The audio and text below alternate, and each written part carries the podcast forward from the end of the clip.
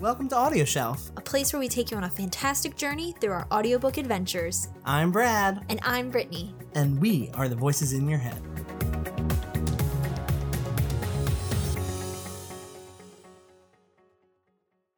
Hello, we are coming to you live from the Christiana Mall, Barnes & Noble in Newark, Delaware. Where we are here with Holly Black's coffee that she has drinking out of. Yes, I'm Brittany, And I'm Brad. and we are Audio Shelf. Before we start, make sure to click that red button down below to subscribe to our channel. Yes, today we have an actual very exciting episode. Yes, this is very exciting. This is the proper use of exciting. Holly Black interview. Oh my god. Did you say Holly Black interview? I did. I think I did. All right. Let's just get to it. Yes. Enjoy. So we want to first thank uh, Christiana Mall Barnes and Noble for having us and like allowing us to do this. Um, and also Holly Black for being here with us, chatting. Thank you. Well, thanks for having me. So we got to ask, what is this all like for you to kind of see your words on a, in a book with tons of people lined up to see you and get signings, and even telling you that they're that your books have impacted their lives? What is that like for you? I mean, it is. Um, it's it can be overwhelming because I don't know. So I think the thing that is most affecting to me is that so I've been out on tour for uh, Queen of Nothing, but um, people are bringing me, you know, the first book I ever wrote, Tithe, which you know Mhm. some people read in middle school, some people Yeah. read in high school, and they're adults now.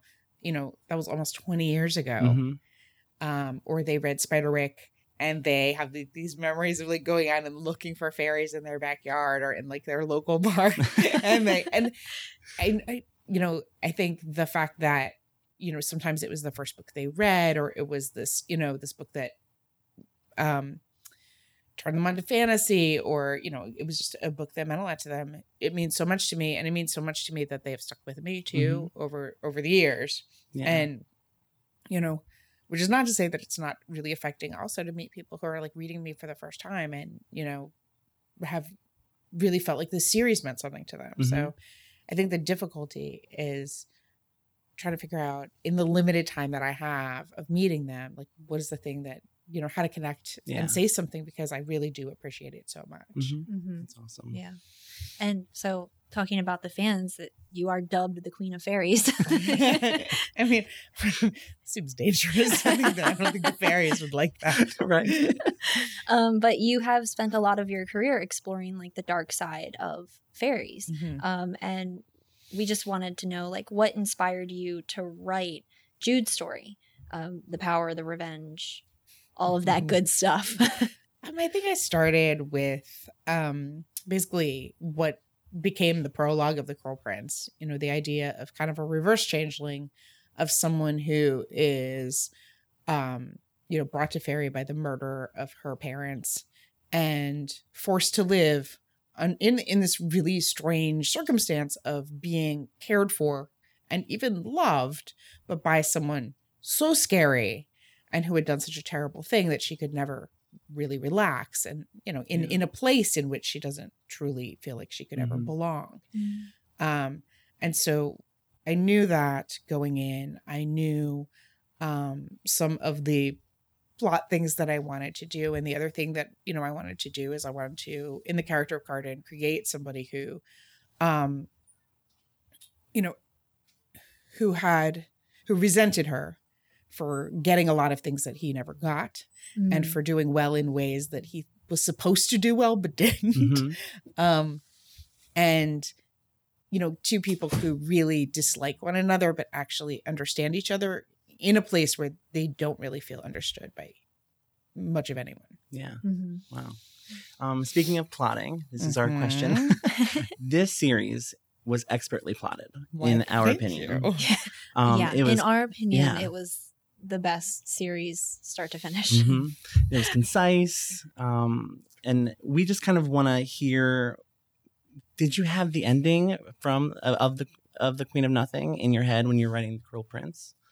I had some of it. I Mhm. mean, I knew basically the way it would go, um, and I knew a lot about both Cruel Prince and Wicked King. Um, and I moved around things. Like I moved around the ending. I had sort of imagined the series, but I moved up hmm the what became basically the ending Yeah. of the Cruel Prince, and that meant I had to reshape the Mhm. Wicked King, but I knew a lot of stuff that happened in it. And with Queen of Nothing, I had some big picture stuff, but I had imagined a slightly different um middle.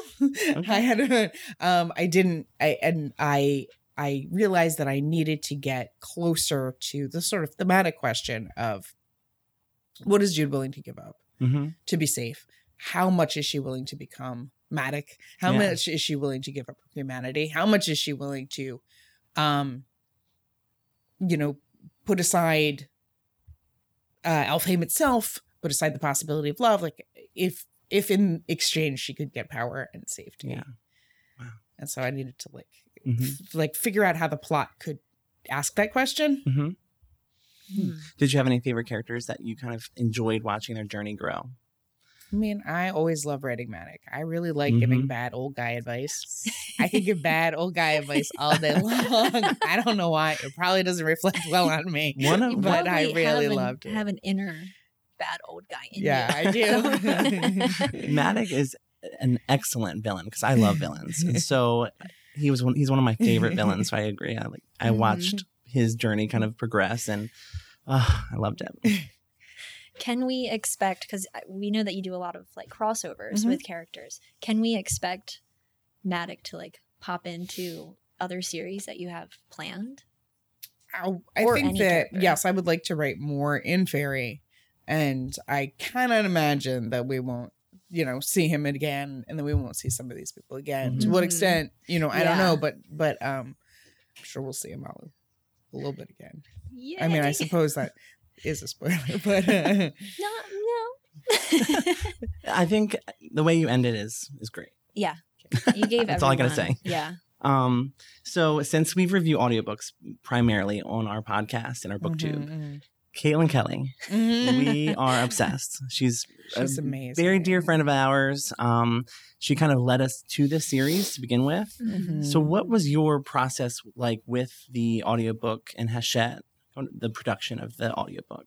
I mean, I am somewhat removed from Okay. that process. Yeah. I think that she did an amazing job. Um, you know, we um I'm asked pronunciation stuff and Okay. things things of that nature. And, you know, I got to hear her read Mhm. before she started. But um I think that she's just such a wonderful reader and she's so brought these characters and the series to life. Do you listen to audiobooks? I do listen to audiobooks. Nice. Uh, I do not listen to my audiobooks Okay. That beyond next hearing little bits of them. Most authors don't. They Yeah. don't listen to their own. No. so I'm grateful for what she did. I'm sad that I cannot, you know, I that I I listened to the beginnings and I sort of listened to pieces and then I'm like, this is amazing. Um, But I never get to see the true extent of her work because I've had because if I did so, I would have to listen to my own prose. You're like that's too much. It's too much. yeah, no, I like um I like an audiobook for a drive, especially a long drive Mhm. Mhm. Nice. or a Yeah. podcast. All right, Yeah. cool. and the audiobook version of all the whole series has been great because it's just like brad said concise and just perfect and a very true reflection of what we envision the characters to Mhm. be like which is interesting p- when it comes to uh television or movie hopefully one. which we know you get that question a lot. Um but have you have you thought anymore? Like when you go into writing a book you probably don't think like oh this is going to be turned into a tv show but do you want your characters to explore in the same way that like a tv series would or do you want them to just have their start and their end and that be Well, I mean, I think film has. I mean, it's interesting because television expands and Yeah. film compresses. Yes Right. So, um, I, you know, first of all, sure. I, I mean, Sure. like in the sense that, you know, I went through the process of the adaptation for the Spiderwick movie, Mhm. and um, it was a great experience. Like, it really was a great experience. Um, and I know people who've had less great experiences. Mm. but the thing at the end of the day is that TV and film reach may, many more people Mhm. Yeah. than a book will, and they Mhm. will bring many more people to the books.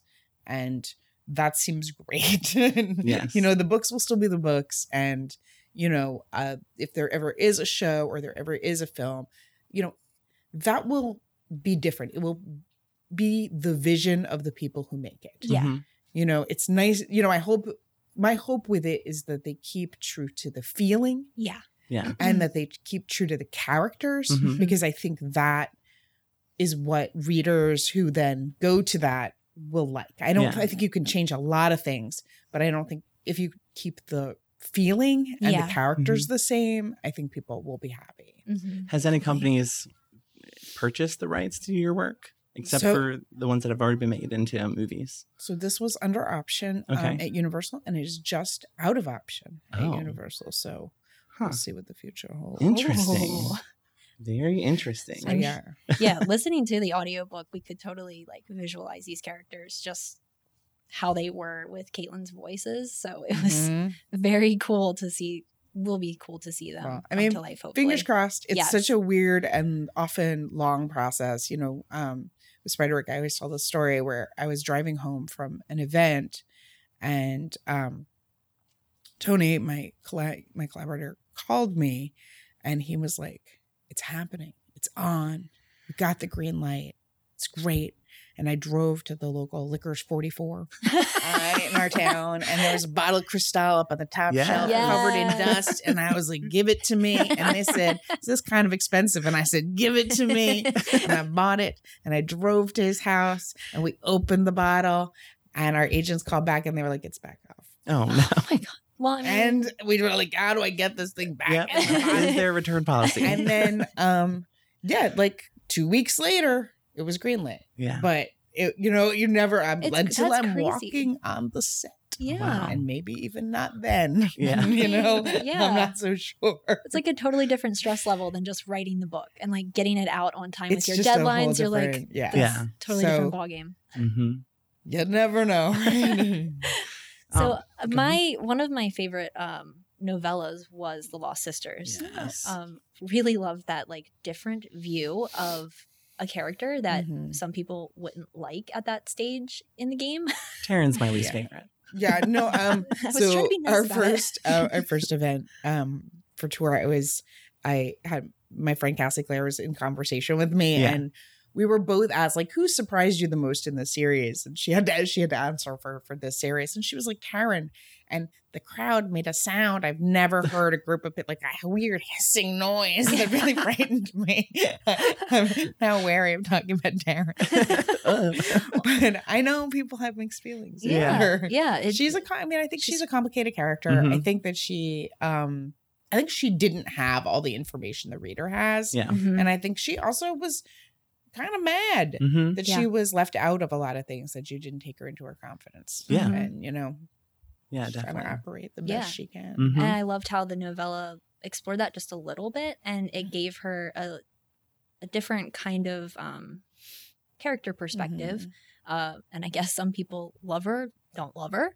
Um, but it was like an expertly placed novella for the character building that Yeah. maybe just didn't fit in one of the books. So, Mhm. what is the process for like deciding to do a smaller, tinier novella um, within your novels? Is it to explore those characters that maybe didn't get the chance? I think it was fun to do, it was fun to get to do that. Um it's fun for me as a reader. I often enjoy when there is some kind of side material or side Mhm. project Mhm. or it feels special to have another thing that if you really want it is there.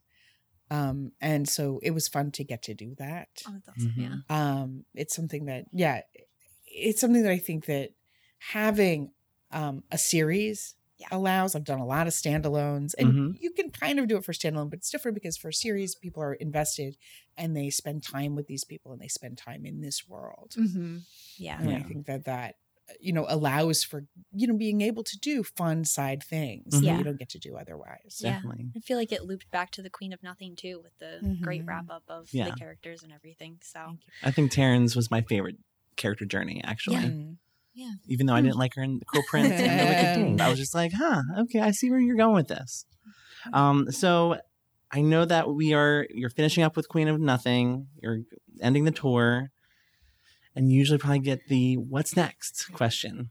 Um, but I also heard in an interview that you're working on an adult novel. I am, if you can consider writing a bunch and then deleting all of it, working on it. Um, What is Um, what is that switch like? you know, I think the thing that is difficult is not so much that it is an adult novel, but that I am trying to create a new magic system. hmm Um, and I'm feeling my way through a bunch of new characters. Yeah.